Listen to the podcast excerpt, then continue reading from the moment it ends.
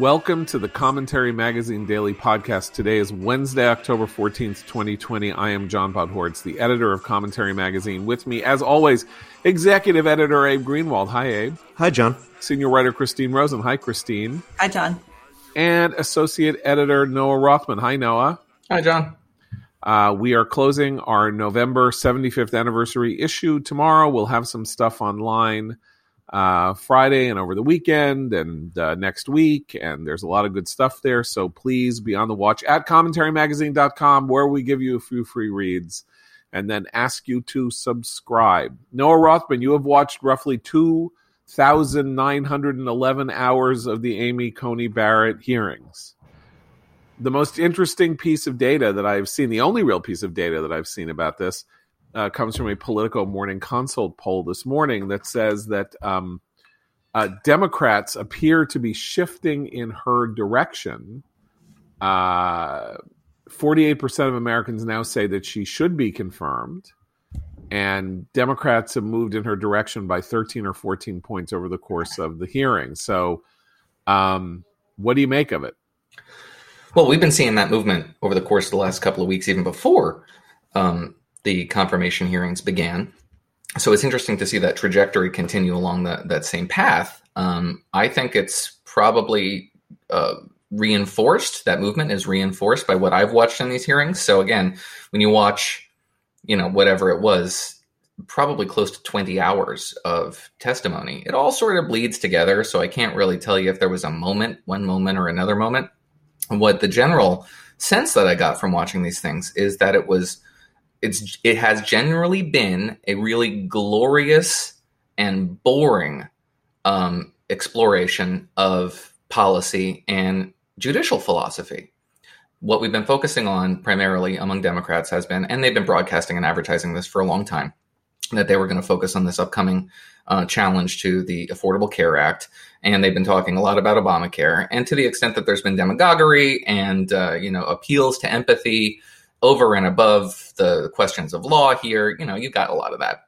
But there was also a ton of talk about uh, jurisprudential um, philosophy. What is originalism? What is textualism? Um, how uh, how that con- conflicts with a preferred democratic understanding of judicial philosophy, which should take into account disparate impact and the effect of law and the and congressional intent, and all that stuff is really fascinating if you like politics as we understood it to be in the before time. But that's not how politics, not what politics is anymore. Um, the activist wing uh, on the Democratic left doesn't get out of bed in the morning for the ACA and judicial philosophy. They are animated exclusively by identity grievances. And you're beginning to see the, the beginnings of another whisper campaign against Amy Coney Barrett to try to generate the kind of traction and enthusiasm and engagement that they got out of the Kavanaugh hearings, where the lowest possible denominator, the, the, the bar to entry into the conversation is only as low as your identity, what your accidents of birth are. And that's what they need to get. And they tried to do it. Um, the more unscrupulous types, up to and including Ibram X. Kennedy, Kendi rather, of uh, the notion that uh, just Judge Barrett is has some racial antipathy to her because she has two uh, adopted black children and she had therefore colonized them somehow. That landed flat in part because it is insane. Um, so at least we have some semblance of sanity left in the in the national conversation. But so we're moving on to another identity grievance in an effort to brand Judge Barrett as a homophobe. And I guarantee you that this is going to be the remainder of the Democratic opposition to her candidacy. It started as a whisper campaign um, among journal- journalists and reporters, uh, people like Kyle Griffin at MSNBC and Yamiche Alcindor at PBS, who said that her use of the phrase sexual preference as opposed to sex- sexual orientation was reflective of some uh, antediluvian understanding of what uh, of uh, what proper etiquette is when t- when talking about uh, the LGBTQ community, and it made its way up into the mouth of Mazie Hirono yesterday, senator from Hawaii, who was on the on the bench, uh, or, uh, rather on the dais, questioning the judge, and, and basically fished for an apology from her for for using this phrase. Uh, to which she said, um, Judge Barrett said, yeah, I didn't mean to offend anybody, but there's obviously contextually there was no attempt at animus here.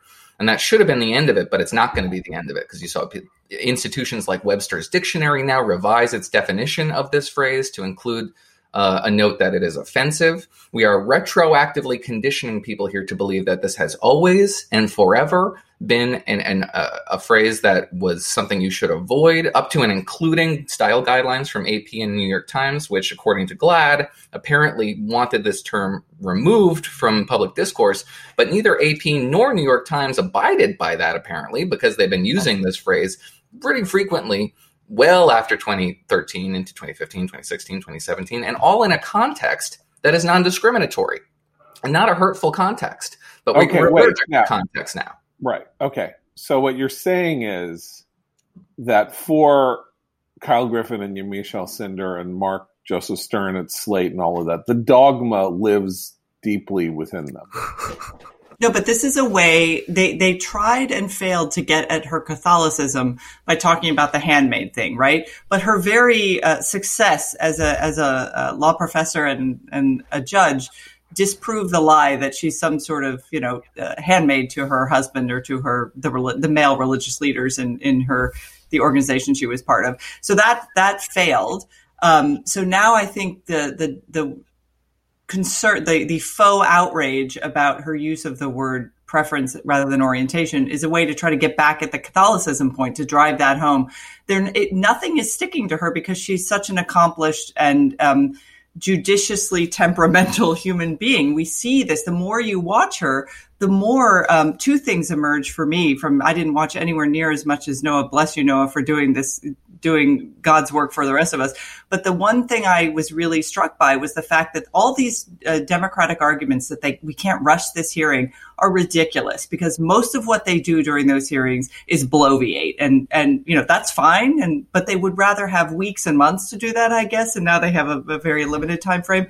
That limited time frame serves the American people. It does not serve the the vanity, the vanity and the impulses of the senators. But I do think that it that has been disproven. We're getting a lot of substance out of in very short time, even with their pontifications. So briefly, just one thing that I have to note, um, because I watched so much of this stuff, is is the faux outrage is not limited to the Democrats here. Republicans repeatedly made the point that Democrats have been on the offense about her faith, about her associations based on her faith. They are not. They're explicitly avoiding that. Now, maybe there was an effort on the part of uh, uh, activists to to get Democrats to adopt that position, but they are allergic to it. They're doing their utmost best to avoid the appearance and the impression that are they're going after her faith. And Republicans are suggesting that they are when they are not. It is duplicitous, in my view. Uh, and, and, it's something that that you know just as uh, just in the interest of fairness, we should be clear that I have not seen that, and any allegations that they are doing that is a contrivance. Okay, so in my hours of watching, which of course don't equal Noah's, uh, Democrats had two modes. One was to, you know, give speeches uh, about health care and the unfairness of the process and all of this, while she sat there and did not do the Kamala Harris. She didn't make faces. She didn't roll her eyes. She was very still and placid, and it was kind of an impressive display of self control because I don't know how I would have handled it in her circumstances. Uh, and the other was to ask her direct questions that she then would answer directly. Like they said, the president wants you to rule on the Obamacare case that will come up a week after the election. He wants you to rule a certain way. And she says flat, she said flatly in response five or six different times no one at the White House asked me about any specific case. And if they had done so, I would have said, I cannot say a word about that. It is pending before the court. And the judicial independence, the independence of the judiciary requires me not to answer that question. So where do they go from there? Either they can say, well, obviously you're lying. Uh, without question, the White House asked you this question and you answered it so you could get this job on the court, which they didn't have the nerve to do but which effectively they have said in previous hearings. I mean, somebody pretty got pretty close to saying outright that Brett Kavanaugh was lying when he said he hadn't discussed specific cases with the Trump White House. But her own mien and demeanor and behavior makes that made that very difficult for them to go at her. But her, but that was what she was direct about. And so either they have to go to DEFCON one and say, "You're lying. I can't vote for you because I do not believe what you were saying." Uh, and then the other was about how Trump needs you there to rule for him on the election. And then she said, I can't even talk about this because it really may come before the court next month. Nobody asked me about any specific case or how I would r- rule on any specific matter, but I can't talk about any I can't talk about anything else which is then used to say, well, you see, she wouldn't answer the question directly because obviously she's going to rule in favor of Trump. The oddity of the Obamacare case, and uh, you know, there are so many different. There have been so many different challenges and everything else uh, to Obamacare that it's a it's it's um I, I don't really entirely understand what's going on in this case, but from my conservative friends David French, Adam White, Ramesh Ponnuru, others. Uh, this is apparently a lousy case that the white that that people on the right do not expect to win. That it's a dumb case, according to according to David French. It's a dumb case. The White House shouldn't have aligned itself with it because it's probably going to lose. But even if she recused herself, if as they are demanding, she would announce that she would recuse herself in this case, and there were a party line rendering, which of course they're basically saying there won't, that the conservative justices will probably, or at least a couple of them will probably vote against it. Uh, that if there were such a case, it would end up four to four, and the case would be rejected. And there, and and the earlier ruling that is being appealed, uh, which is sort of in the direction of Obamacare, would stand. So this entire proceeding of demanding that she recuse herself in this case effectively would lead to according to their own theory of the way the everybody votes according to their partisan interests and who appointed them would lead to the case being rejected anyway. So what the hell is going on here? It doesn't make any sense. And so that's one of the reasons they haven't landed a blow on her in the course of these proceedings because she's answering the questions that she can answer directly. She's being badgered by them and looking very placid in response. and now we have this semantic war on her and this idea that by using the phrase sexual preference, which, as we know, Joe Biden used just a couple of months ago, she is committing a thought crime uh, and an you know in a form of you know I don't know what you would call it heteronormative supremacy a premeditated thought crime. There's there's no allowance for con, for context here or even ignorance. It is it is a, a, a, an offense. Maybe there's some allowance for ignorance, I should say, but that ignorance is itself an indictment because you should be aware of these sort of things. She's done the RBG Act by saying, you know, I can't answer that when it comes to a pending case, which is which is smart and allowable. But That's she's also done that with RBG Act. Yeah, every I mean, well, everybody, yeah, yeah. Um, but she's also done this for, for politics whenever a political issue comes up, which she's defined rather expansively. And that's something that Democrats are, are, very frustrated by as well, particularly when it comes to the president's sort of ambiguity about his peaceful transition of power comments. That she said is a political issue and she will not weigh into it. Now, the Democratic commentary around this thing, the liberal progressive commentary is, is that really a, a political issue? Not really, right? I mean, that's so foundational that it can't be considered just mere politics. But of course it is because we're not talking about the structure of the Constitution, which defines the president's term very explicitly, and that it has an end date, and when it ends, a series of mechanisms kick in. So we're talking about um, if this if this were to come to a head and a real conflict, it very well could come before the court, but it would be related to the mechanisms of the Constitution that provide for the the transition of power from one presidential term to another presidential term. Right. So it's not a, it's not it's not it is politics Sort of. Look, it's definitely no, it's, it's definitely politics. Abe, uh, did you expect it to go this easily? Well, I remember when we were discussing um, uh, a few weeks back what would happen, and John, you said that they would um, go after her on healthcare stuff because um, in part the um, identity or the the identity attack, um, the sort of the the Twitter trial balloon of um, uh, uh, painting her as some sort of uh, racist colonialist um, had fallen flat and whatnot. And I remember saying, "Well, that's this is a lot of time to to." Uh, you're probably right that they will go after that that they will use the time to discuss Obamacare, but that is a lot of time to discuss Obamacare. Uh, and it has been a lot of time to to discuss Obamacare, and I th- so I think it, it I, I, think that the die was cast pretty early on that this was going to be um, boring in terms of I don't mean no in terms of the, the ideology and and um, uh, legal theory, but I mean in terms of uh, fireworks and um, uh, uh p- political warring. Well, Look, she's she's. Yeah. I'm sorry. Just the one the one thing that I really uh, I think the poll that shows even Democrats moving towards embracing her uh, is temperamentally, which I think is one of the most important things you should look at when you're assessing whether someone should sit on the bench, particularly on a lifetime appointment to the Supreme Court.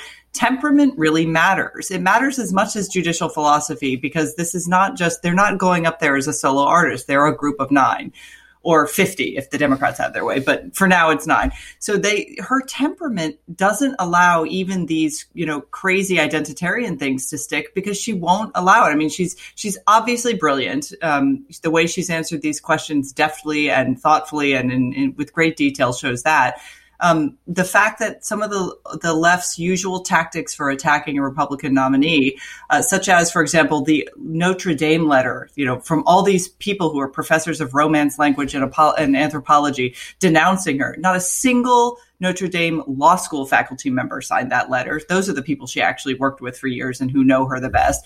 Even those tactics, like having people in their own um, uh, past denounce them, haven't stuck. And there's a reason. And I really do go back to the point you made earlier, John. Temperamentally, and I don't, I wouldn't call her placid. I would just call her absolutely unflappable and competent, and that is what is sticking in people's minds right. when they watch these hearings. See, I think that the the best line that the Democrats could take in this case and the mistake that they're making, if they're making a mistake, I don't really think this is going to matter one way or the other, is to say she seems like a fine person. She seems even like a good jurist, though I disagree with her philosophy and her approach. But I mean, she's a serious person and all of that. It's just this process is is unjust, and I can't vote for her because this is a this is a disgraceful process, and it's a hip, of hypocrisy and Merrick Garland and all of that. Because then you can sever her from the nomination. But they have and there's no there's no utility. They've done a little bit. I'm saying there's no utility in going at her on on her approach, her philosophy, her behavior, or even the sexual preference nonsense. And it is nonsense. And I don't care what anybody says. It is nonsense, and we can go into why it's nonsense. But I don't even want to like humor that it's nonsense. Sexual preference was already a euphemism when it was created, and now a euphemism is replaced. It is, is it is a euphemism, and then there's another euphemism that is even better or worse, depending on whatever you whatever game you're playing, in order to try to get one up on somebody who says something you don't like or you want to like shame uh, in social media or whatever. Um, because where they stand strong, where they stand I would say, in a position where they they they are arguing where Republicans have very little in the way of an honest defense, or more like a factitious defense, is that it was okay to deny Merrick Garland a hearing or not whatever, but it wasn't okay to uh, you know, but it, but this is okay. Yeah, and, I, I got to disagree though. But they, every every questioner I saw brought that up and dwelled on it for at least a few minutes. And well, you that was the, and I did. That was, so I'm just making this up. well, I'm just telling you, they did do that. And, and, the reason why they don't dwell on it, in part because this was the entirety of their argument to begin with, that this is egregious Republican hypocrisy. And it is. They invented a standard for themselves in 2016 that didn't exist, only to violate it in 2020. That's a good line, and it's absolutely true, irrefutable. But the problem that they can't they can't dwell on it because their argument rests on hypocrisy. And hypocrisy is so common in politics, it is the water in which they swim. It is not something that is so rare as to be egregious. So they can't dwell on it. It can't be the entirety of their argument. But they have to establish the predicate for what they want to do next year. That's what, what I'm saying.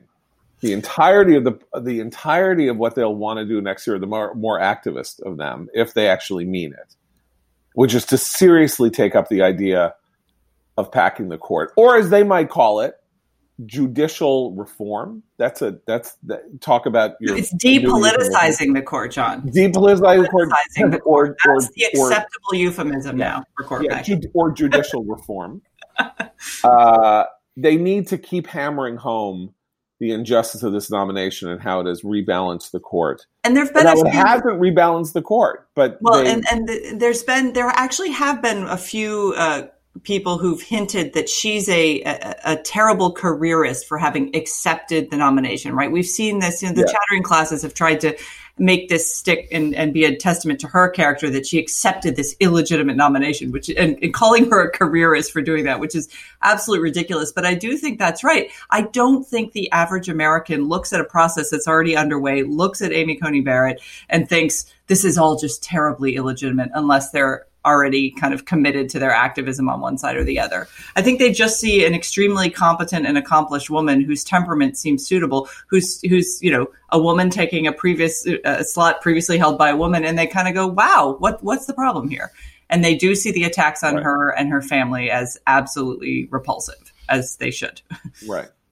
Well, look, the Ibram X Kendi thing, and that this whole lot that that you have you have the um, incredible cross purposes, the cultural cross purposes of the left and right coming into very, very sharp focus here, which is that the, the general caricature of the left, of the right, and particularly of religiously minded people on the right, is that they are, you know, uh, reactionary bigots trying to summon, uh, you know, an old world in place of the new world in which uh, dogma and uh, doctrine and, uh, and injustice uh, rule. And then you get the real image of the religious of, of the religious right, which isn't Jerry Falwell Jr.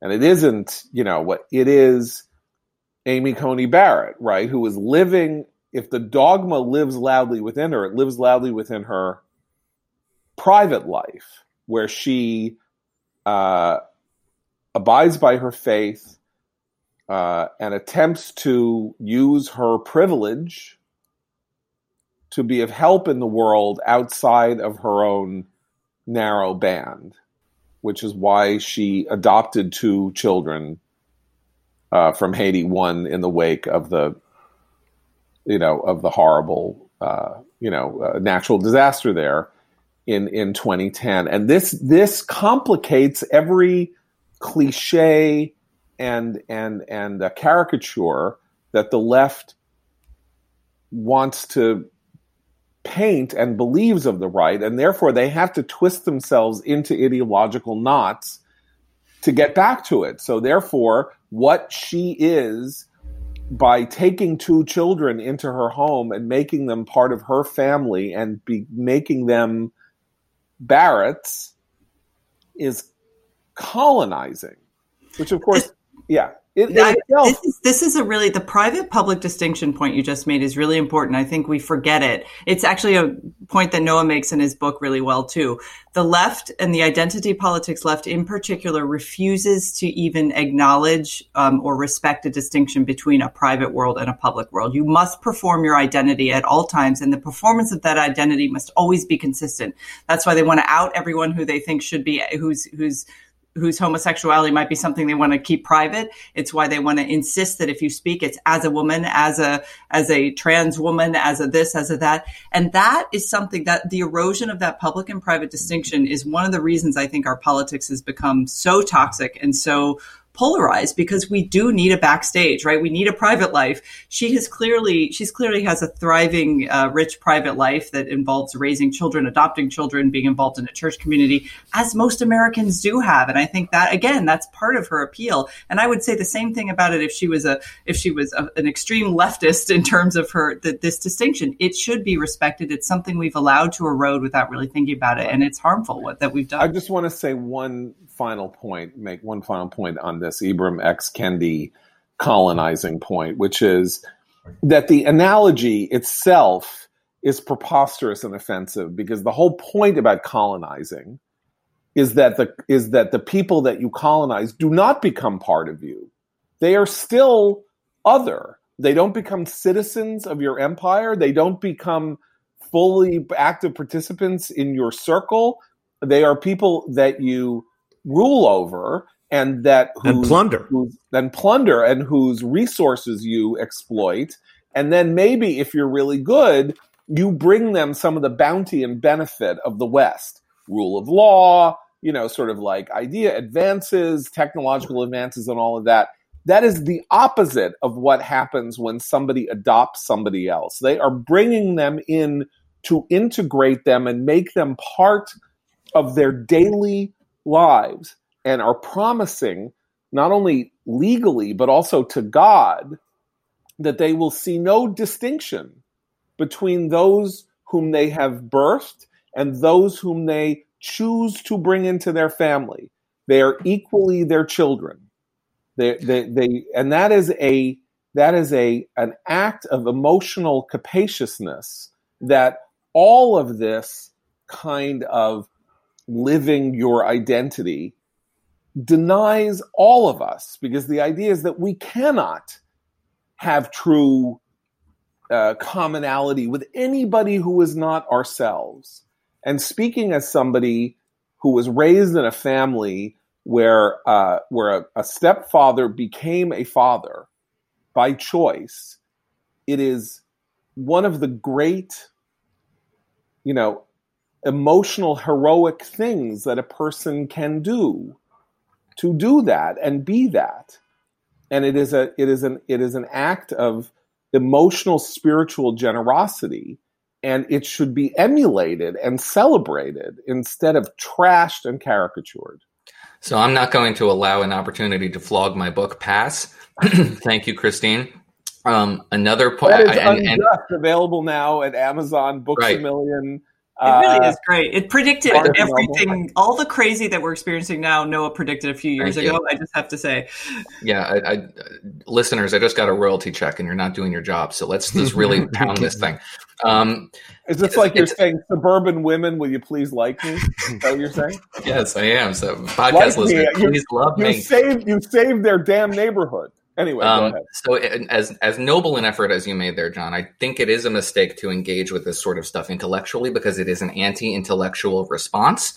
The reason why we appeal so often to uh, identity politics is because there is no way for these people to engage with judicial philosophy they don't have the requisite intellectual background. They haven't done the research. They haven't done the homework. There's no way for them to really fully comprehend the legal arguments around the severability of this particular uh, aspect of the ACA. It is far too complex, and no one wants to do the research. What you can do is invoke identity, and you have eliminated the bar to entry into every political discourse, every political debate, and every aspect of political discourse. What's more, you can engage in it authoritatively because the arbiters of that discourse will provide you with that authority if you enter into a debate as an X.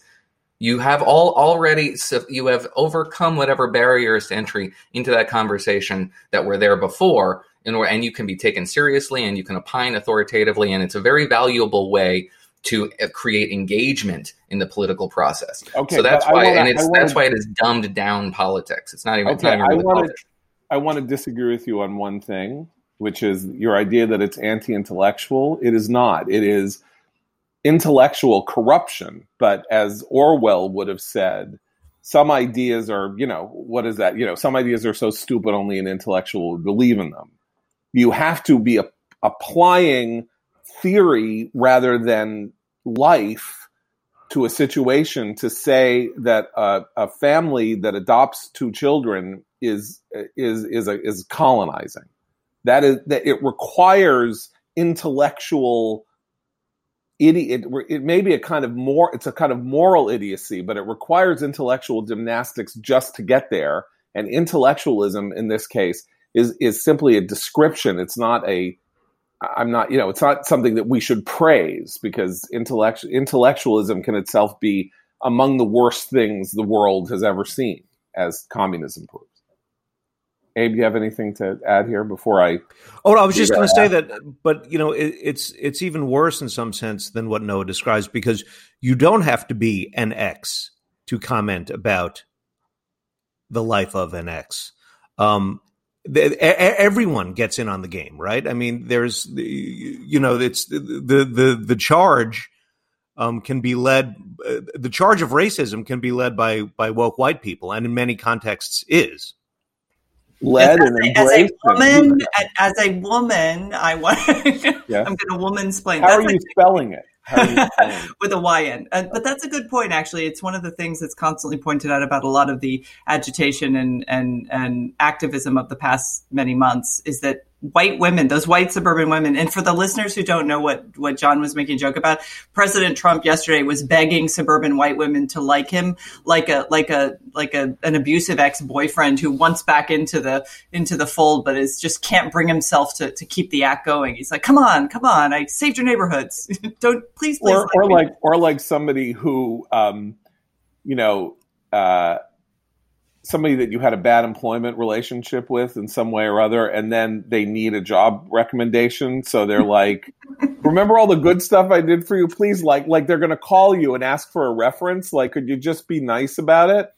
Yeah, that was so. That's not even a. That's like that's it's it's. uh It's desperation. I, mean, I don't know if there was anything. I don't even though. know if it, what one of the things that you haven't heard um, from the the you know usual suspects is any accusation of mansplaining.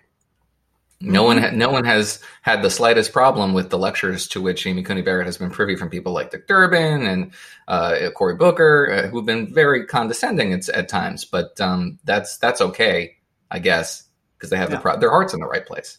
Yeah. So our friend, uh, our friend Randy. Speaking of um, one of those uh, occasions, which was Sheldon Whitehouse, the senator from Rhode Island, who spent 30 minutes basically yelling at Barrett and not letting her answer anything and going through this whole org chart of the evil uh, that is basically conservative legal intellection uh, and teaching. And apparently, you because there are connections on a chart, like you know, like Carrie has on her wall in Homeland, with strings between things. This, of course, is very nefarious. Um, and, and, and Randy, our friend Randy Barnett, uh, who's a professor at, uh, at uh, George Mason Law School, um, said, re- looking at that and sort of the conversation about originalism and everything was like uh, the old story about the, the Russian Jew reading the protocols of the elders of Zion. And somebody says, why, why are you reading that? And he's like, I, I love it. It makes me feel so powerful. Apparently, we run everything. So, um, so you know, this had a kind of weird uh, counter. Sheldon Whitehouse's you know portrait of the tentacles of conservative of, of conservative legal theorists, you know, going everywhere. And we have to legal theorists too, like you know, who basically are sort of sitting, you know, teaching class at law schools. This was very exciting. And we we and do. I'm sorry, I have, advertisers. Exactly. People who advertise I, on your favorite podcast are. This is a conspiracy hidden in plain sight. That's but correct. I have to, I have to say we I have to give a shout out to Ted Cruz who absolutely demolished the dark money side of that argument by just listing how much dark money has been fed into Democratic coffers. Um, because that, that was kind of a it was sort of a master class on how to just point by point. Good on him and his staff for compiling it. Um, just showing that that again to the hypocrisy point that this is a this is right. something that they have, have little standing to critique. So, guys, let's uh, let's pull back for a minute and uh, let me talk to you about something that is um, uh, an exciting. Uh, I think this is the second time that this advertiser has appeared on our podcast, and that is fastgrowingtrees.com. Because Noah, you live out in the country and I don't. So, uh, when is the perfect time to plant trees and shrubs? Big box store experts will tell you any time, or I'm um, great question. But the best time to plant I'm telling you now because you this is your time is actually fall, which means now is the time to go to fastgrowingtrees.com. Skip the big box stores and head to fastgrowingtrees.com, the world's largest online nursery, because there's no more waiting in lines, messy cars, digging through a lackluster selection. Just go to fastgrowingtrees.com and choose from thousands of varieties of trees, shrubs, and plants expertly curated to thrive in your area and delivered to your door in one or two days. Whether you're looking for shade, privacy, fruit trees, or just added color for your yard, every plant is shipped with a well developed root system ready to explode with new growth come spring. There's a better way to buy trees and shrub and plants for your home yard. FastGrowingTrees.com. Fall is planting season, Noah Rothman. Don't let anybody tell you different. So join over 1 million satisfied gardeners at FastGrowingTrees.com. Plus, the 30 day Alive and Thrive guarantee means your plants will arrive happy, healthy, and ready for planting. So now through November 15th, go to fastgrowingtrees.com slash commentary for 10% off. That's 10% off at fastgrowingtrees.com slash commentary, fastgrowingtrees.com slash commentary. And we thank them for sponsoring the Commentary Magazine podcast. Can we talk about Nancy Pelosi's meltdown? Can we talk about Nancy Pelosi and Wolf Blitzer and her meltdown? Yes, please. okay. So Wolf Blitzer asked her very plainly why uh, she was not negotiating more uh, more readily uh, on the coronavirus uh, stimulus.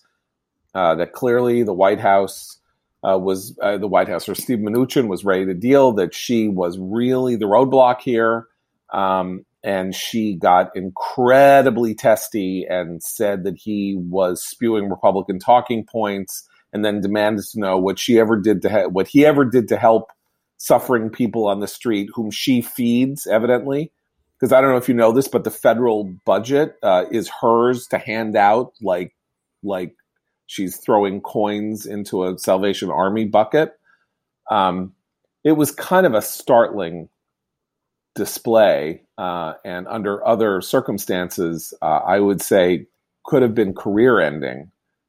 I mean, once again, not to play the if the, a Republican did something anything remotely similar to this, but uh, to go on TV to have a uh, friendly anchor say, "Why aren't you doing this?" and not to have a ready answer and to get angry because uh, her naked political and uh, partisan decision to delay any coronavirus spending uh, or relief until after the election so that Trump will get no credit for it is just you know without it's it's it's naked and raw and entirely without uh, you you can't uh, sugarcoat it. It, hey, it's also generous. It, well, it's also another example to add to the countless ones we already have of how Trump's opponents and critics um, devolve into um, mirror images of Trump, right? I mean, this is a very Trumpian response to to a reasonable question to to lash out at the at the media source as um, uh, partisan and untrustworthy and underhanded. Yeah, you guys are being too kind uh, to her. Honestly, uh, she, she, was pressed on this COVID relief, which her her caucus has been balking at, and Blitzer was talking, you know, about uh, invoking democratic talking points about how people are in need and they're they're hungry they can't put food on their table. And she goes we represent them. We represent them. And he says uh, well that's great. He's trying to sign off throughout all this. And he can't get he can't sign off because she won't let him go away. And he goes okay well let, don't let the perfect be the enemy of the good. And says it's nowhere near perfect but thank you for your sensitivity to our constituents needs. Very sarcastically. And he goes i am sensitive because i see them on the street begging for money. Have you fed them? We feed them. Have you fed them yeah, I mean, it went on for a really long time, and it was uncomfortable. And by the way, this is all reflective, and I can't cite the poll, unfortunately, but I saw a recent poll about who you blame more for COVID reliefs not, you know, not getting through Congress, Donald Trump or Nancy Pelosi. Donald Trump, I don't know why. It should be Mitch McConnell. It's a, the more, uh, you know, diametric opposition there. But anyway, between uh, Pelosi and, and Trump, and it was 40 Trump, 43 Pelosi. I wish I could cite the poll. I know it was recent. Um, but that reflects a, a, a, level of insecurity that is entirely deserved. Um, but also that she let it just spill out into the streets there is very impolitic. Well, she she must be. I mean, look, if Wolf Blitzer is bludgeoning you on television with the phrase with phrases about breadlines, and your response is to say it's fine. She actually went worse than saying we feed them. She said we know them we know them. It was so strangely entitled. It really, I, I, actually got some Marie Antoinette vibes from her at that moment. It's like, we know them, we feed them. I mean, it, you know, it's fine. It's all fine. But she also went to the values point. She said, they don't share our values as if this is a moral she she wanted to recast the extremely practical discussion in moral terms like they don't share our values so we're not going to feed the american people we will feed them. We do that, but we're not going to do it now because I have a disagreement with the Trump administration's values. That's not going to play for people who need a check to put food on the table. Um, and and the fact that Wolf Blitzer was was being the tough guy here, and as Noah said, it was extremely painful to watch. It was a lot of secondhand embarrassment going on as a viewer. Um, she's she's lost it, and I, I will to to your point. John, I actually think she was quite deft at handling Trump at the very beginning of his term of his term because she knew how to enrage him and still seem cool. That's why she got all those, you know, slay queen uh, uh, praises on social yeah, media when but she, she, but but she wasn't the Speaker of the House. right. So now So she's she now, was in an entirely different Right. position because she was powerless right, as the as the minority in the House is, and so she was only the opposition. right. beginning in 2018, at the end of 2018, she becomes Speaker of the House again. And um, and what has her speakership been? What what was the dominating issue of her speakership? Impeachment. Impeachment. Well, and just Uh, say Ro Khanna is the one she's annoyed with, and Ro Khanna represents the squad type interest, right? This is the very progressive uh, side of the Democratic Party, which, ladies and gentlemen, I mean, this is the next four years if Biden gets elected. There, these battles have been brewing, and she's tried to keep a lid on them, but the, the lid is off. I think. I mean, what's interesting is that, you know, uh, once again, you see the unforced error that Trump made last week by announcing that he was ending the coronavirus, uh, you know, ending the negotiations because uh, Pelosi would never agree to them.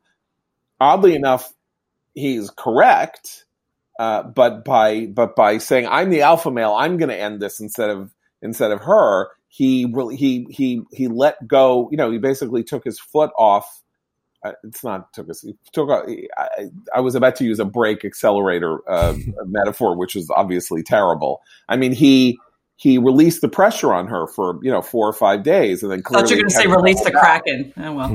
like no he obviously he didn't release the kraken releasing the kraken would be come here and we will sit down and in three hours you and me and mitch and we will have a deal that's how you don't release the kraken now he didn't want to do that to mcconnell apparently.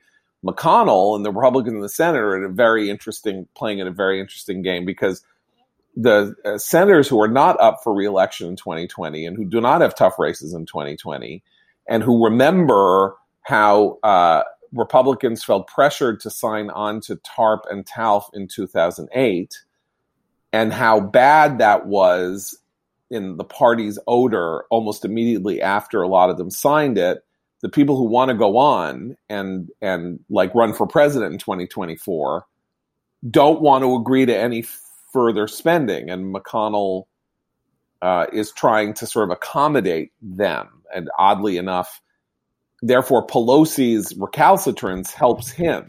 It hurts Trump, and it hurts everybody in the country who needs that relief, which is serious. I want to remind people who are sort of against that relief that the only reason that that relief is needed is because of governmental actions to shut the, to to pl- affirmatively play a role in shutting the economy down.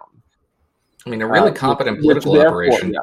could make hay of this, but because it pulls back the curtain on a lot of what the truth is around these phase four COVID negotiations, which is it's the disparate interests inside the Democratic caucus in the House that have been the obstacle to this thing and why it was so blindingly stupid for Donald Trump to say I'm walking away from the table, beside the fact that he wasn't walking away from the table.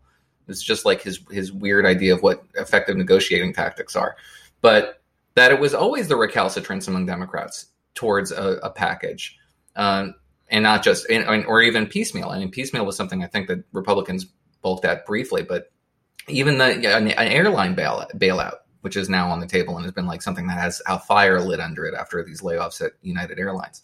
Um, it's it was always the Democratic Party between the, the, moderates and the progressives never could get get together on a particular issue, and Nancy Pelosi can't wrangle them.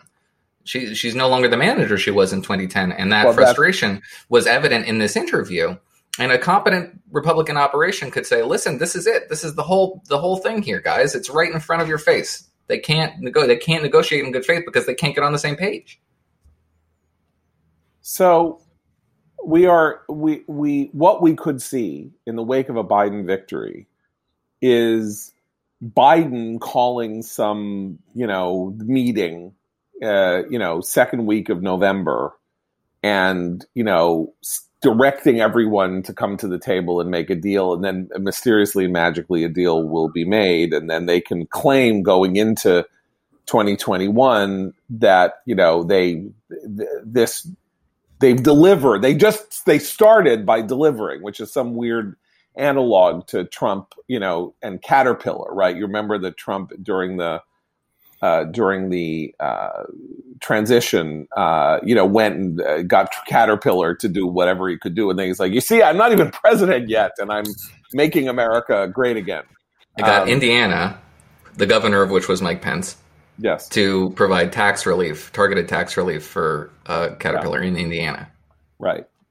Um, so, I mean, you could see that happening, and I, I, you know, you can claim that maybe the elections in you know, uh, two weeks and five days. So, you know, uh, people have waited this long. They can wait, you know, they can wait a little longer. Um, but, uh, you know, I'm struck by, pardon my New York centrism again, uh, this story about one of my favorite, one of the most wonderful places in New York, the uh, the the Oyster Bar in Grand Central Station reopened. It's a it's a glorious old mid-century American restaurant in the basement of the of the of Grand Central Station. Huge. It's enormous um, under these Guastavino ceilings, and it's an amazing place. And they reopened, but they could only reopen with 25% capacity, and they spent four or five days reopened, and they closed again because there is no way for them to operate on 25% capacity. The physical footprint is too big. They need too large a staff. They cannot make the kind of money and nobody is coming through Grand Central Station right. since since there's 12% population in the business district of New York uh, during this period. And so that as a, in small bore is to me sort of like a representative story of why this relief bill needs to happen. Um, and the fact that apparently the white the Trump administration and the and and Pelosi are $200 million apart. That the White House's number is up to 1.8 trillion and Pelosi's number is a 2 trillion and she will not make a deal is pretty staggering and shocking and maybe she'll be punished and maybe she won't by I don't know how she's punished exactly. Um, although I, I, I do wonder whether she survives uh, as speaker after this after November. Why would you want her?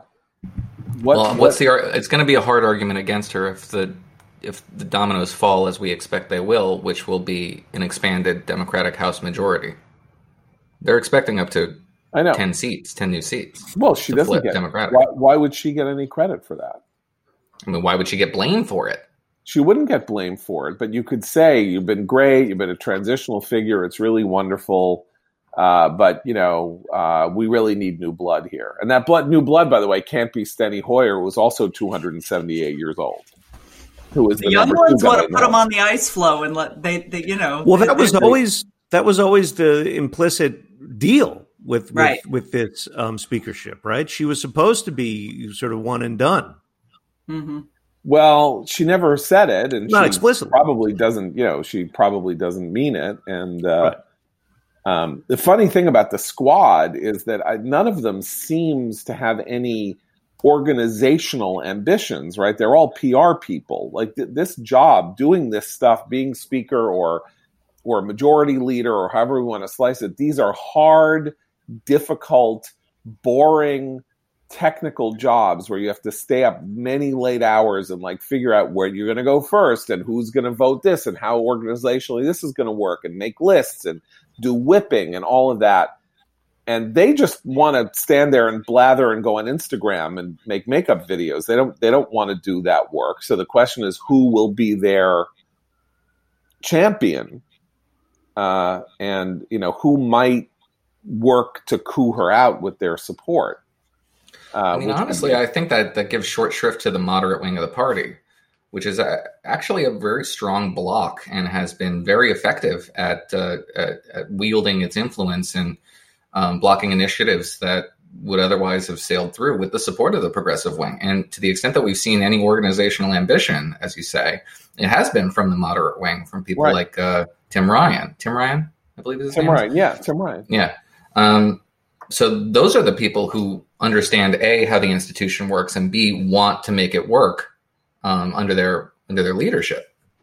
Right. But uh, anyway, as we as we think about this, these are sort of interesting political questions that obviously will be tabled um, until November third, and that's another reason why Pelosi can get away with this, and also why Amy Coney Barrett's nomination can't really penetrate to the highest reaches because we really are now in the final stretch. The question is Trump versus Biden. It's only Trump versus Biden, and it's all this question now about whether Trump can get anything going to reverse what appears to be unstoppable momentum or entropy or whatever you want to call it that is going to sort of like Biden just sort of greasing the skids on his way to victory on election day.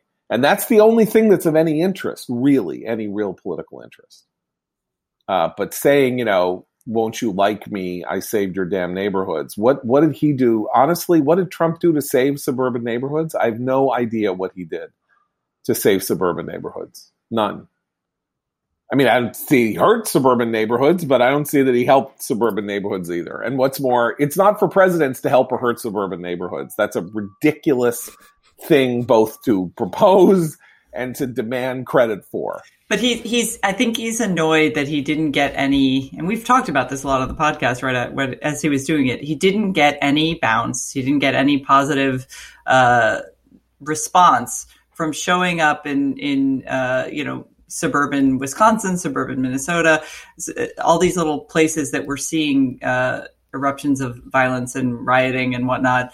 Uh, he didn't see any benefit from doing that, right? He showed up. He was like, it was his law and order couple of weeks of being Mr. Law and Order, and it didn't play well with suburban women. There's just something about Trump that that message was not going to be heard, even though if you look at the issue, it is of a, it is of concern to those women, but they don't think he, that he is just not the person to solve that problem for them it's not just that saying suburban women like who set, stands there and says as a suburban woman telling you a spurned man he's like no, a spurned but you, but you don't people don't think of themselves right. that way right they're not i am a i am a type in a political map where they say, you know, the real people who are going to decide this election are suburban women. It's not because they're women and they live in a suburb. It is because they have a series of interlocking characteristics that combine to have the term suburban women be a convenient,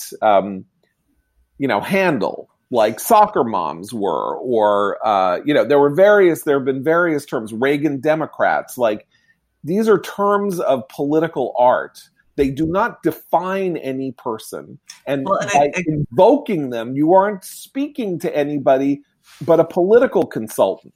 No, the good. So the good candidate tells a, an individual story about someone whose life is a mirror of that demographic, right? You talk about, you know, uh, Mary Jones, who lives in the suburbs of Pittsburgh and who had X, Y, and Z happen to her. And then we did this for her. Like, that's how you get to that demographic. He's just right. not that deaf to retail politician. He's a right. performer. It's a different yeah. thing.